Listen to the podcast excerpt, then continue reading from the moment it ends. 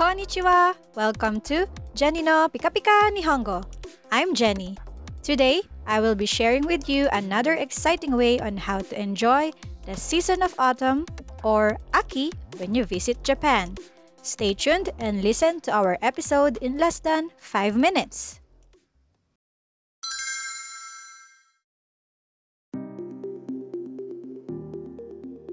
Let's explore more of Japan's festive celebrations during autumn season.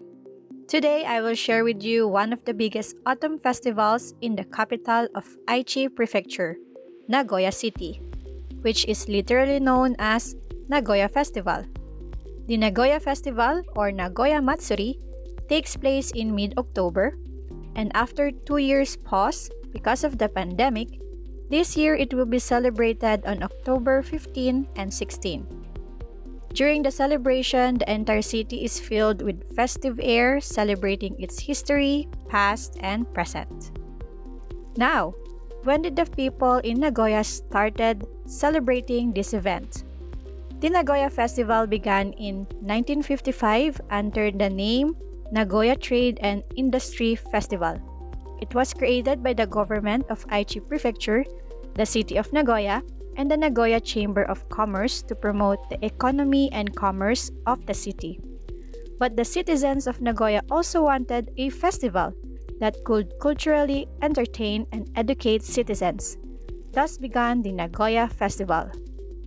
The main event of this festival is the procession of the three feudal lords, which involves the three heroes of the Sengoku period, Oda Nobunaga, Toyotomi Hideyoshi, and Tokugawa Ieyasu, and around 600 followers.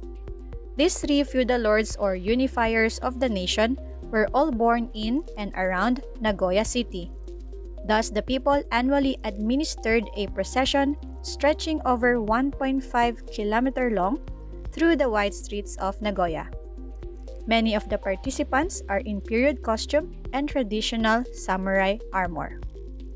Along with the appearance of each feudal lords in their procession, one of the important battles are reproduced from the history of the Sengoku period.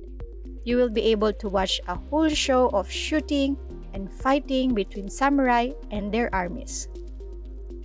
Another attraction during the festival is the Dashi Zoroe, or gathering of dashi floats.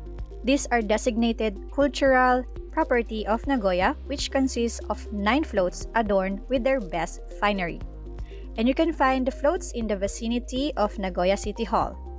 Each of these floats has karakuri puppets, or traditional Japanese mechanized puppets, on the top, which performs reenactments of myths and legends, often playing one scene from a larger play.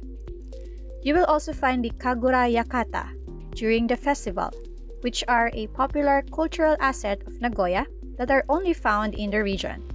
They are small altars decorated with gold leaf, which make their appearance along with the dashi floats. Joining the festival will also give you chances to explore the traditional martial arts performances such as kyudo, the traditional Japanese archery, and kendo, the traditional Japanese style of fencing, and they are held in different locations around the city. Nagoya's long and exciting history really comes alive during the October weekend. If you like festivals and want to experience a mix of entertainment, culture, and history, this is definitely the best time to visit Nagoya.